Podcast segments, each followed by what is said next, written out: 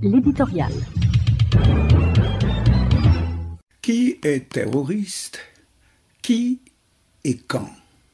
On est toujours le terroriste pour quelqu'un et libérateur pour un autre.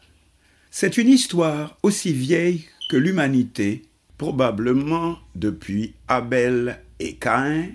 C'est le débat qui fait rage en ce moment, alors que l'armée israélienne s'est positionnée en face de la bande de Gaza, poursuivant le groupement Hamas qui vient de massacrer mille deux cents habitants d'Israël, et que les bombardements de Tsahal, l'armée israélienne, ont déjà fait dans Gaza plus de trois mille morts, dont un tiers des enfants.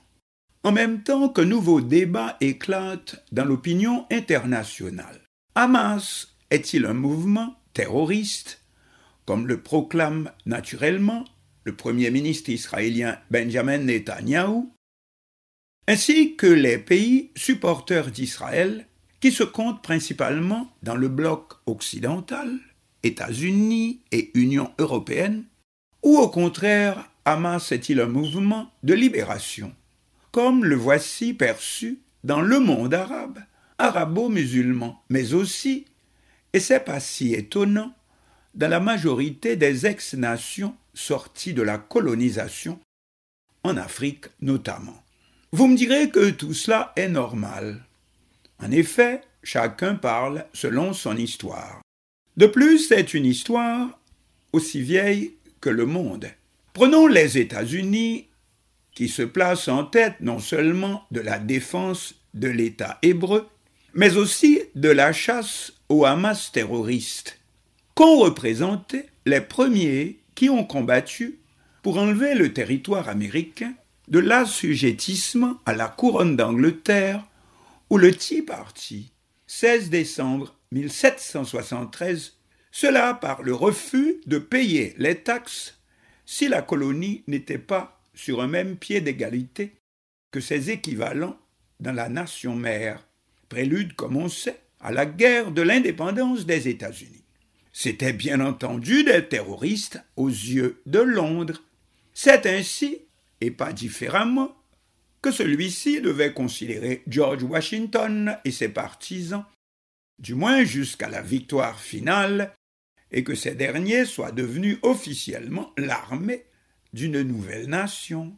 On est toujours le terroriste d'un autre, mais toujours aussi, jusqu'à preuve du contraire. Notre histoire, à nous Haïtiens, le dit plus qu'aucune autre. On inscrit l'origine de la lutte contre l'esclavage à Saint-Domingue à la cérémonie du Bois Caïman, dans la nuit du quatorze août mille sept cent quatre-vingt-onze, dans un coin perdu dans le nord d'Haïti, qui était l'endroit le plus riche dans la colonie, donc où les esclaves étaient probablement aussi les plus maltraités. C'est cette nuit-là qu'un esclave nommé Boukman organisa une cérémonie qui était un appel aux dieux tutélaires à délivrer leurs enfants. Les jours suivants, rapporte-t-on, un soulèvement éclata avec des esclaves envahissant les propriétés coloniales alentour, brûlant et assassinant.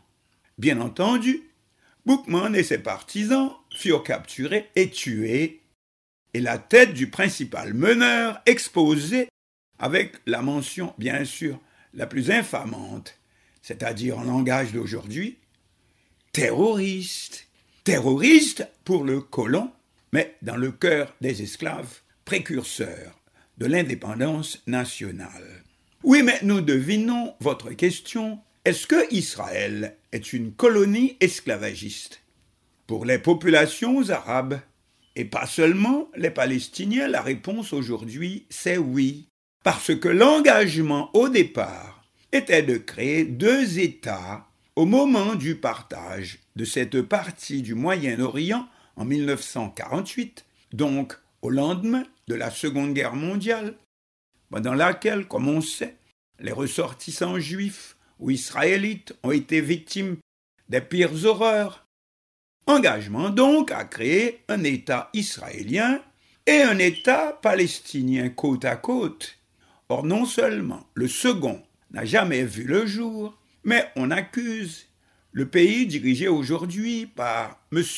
Benjamin Netanyahu d'avoir colonisé la partie palestinienne en y installant de nouveaux groupements israélites, ou plutôt sionistes, car épithète plus en rapport avec une volonté de colonisation, mais de plus et surtout manœuvre rendant aujourd'hui quasiment, dit-on, impossible la création de l'autre État, l'État palestinien.